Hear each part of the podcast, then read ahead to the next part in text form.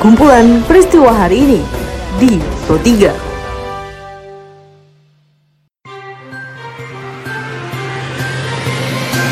Halo pendengar, selamat berjumpa kembali di podcast Pro 3 RRI. Seperti biasa, pada podcast kali ini saya akan mengulas isu-isu aktual yang masih hangat atau ramai diperbincangkan di sekitar kita. Tentu saja pendengar nanti akan ada cuplikan informasi dari reporter kami. Bersama saya Karisma Rizky, dengan naskah yang disusun oleh Tika Anantia, inilah kumpulan peristiwa Pro 3 di ruang dengar podcast Anda. Pendengar, sebelum saya masuk dalam beberapa isu aktual yang akan saya hadirkan sesaat lagi, saya akan mengundang Anda untuk mampir ke laman berita kami di rri.co.id. Anda juga bisa memfollow dan berkomentar di sosial media kami di Instagram, Twitter, dan Facebook dengan mengetik at RRI Program 3 di kolom pencarian Anda. Penyaluran daging hewan kurban di Kabupaten Bangkalan, Provinsi Jawa Timur tidak seperti di daerah lain yang menggunakan kupon dalam pengambil dagingnya. Namun seperti yang dikabarkan reporter Miftahul Umar, di daerah ini daging hasil sembelihan hewan kurban diantarkan oleh petugas delivery ke rumah-rumah warga.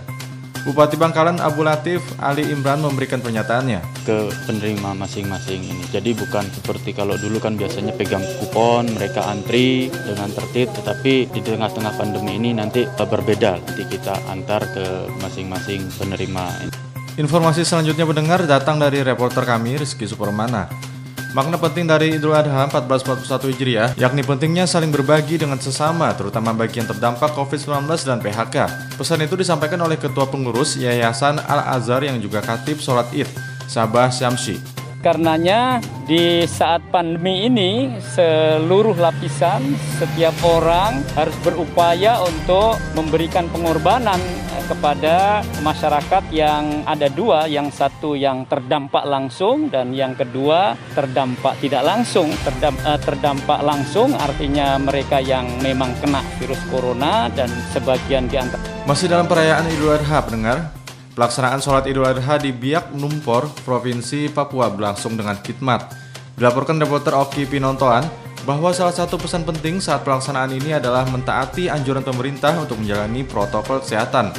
Dan berikut pernyataan selengkapnya dari Ustadz Muhammad Farid Wajayedi, Ketua Yayasan Pondok Pesantren selaku Kotip Sholat Id. Dengan adanya pandemi ini tetap jalankan protokol karena itu peraturan dan perintah. Bahwasanya ati Allah wa ati Rasul wa ulil amri minkum. Taatlah kepada Allah, taat kepada Rasul dan pemimpinmu. Jadi tetap jalankan protokol tapi tidak ada tempat kita meminta kecuali kepada Tuhan yang Maha Kuasa, Allah yang Subhanahu wa taala. Iyyaka na'budu wa iyyaka nasta'in. Dialah tempat kita menyembah, dialah tempat kita berserah diri, bergantung segala harapan dan insyaallah itu seberapa hebat manusia berkuat, seberapa hebat manusia berikhtiar, tempat terakhirnya untuk dia meminta adalah Tuhannya, tidak ada yang lain.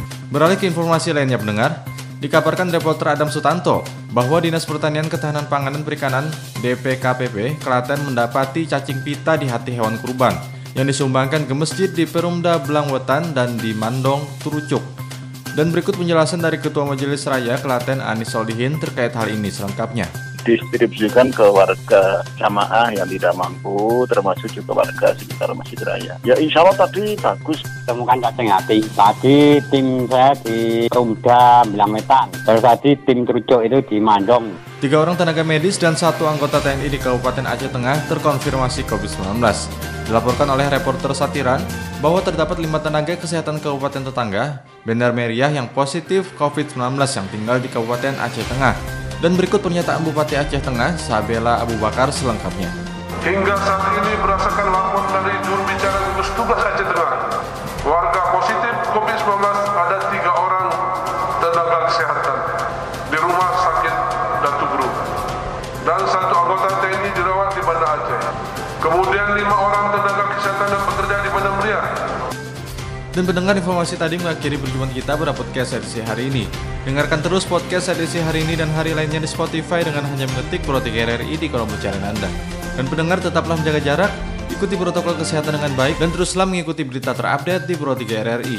Saya Karisma Rizky, undur diri. Sampai jumpa. Jalanan ibu kota DKI Jakarta Kumpulan peristiwa hari ini di Pro 3.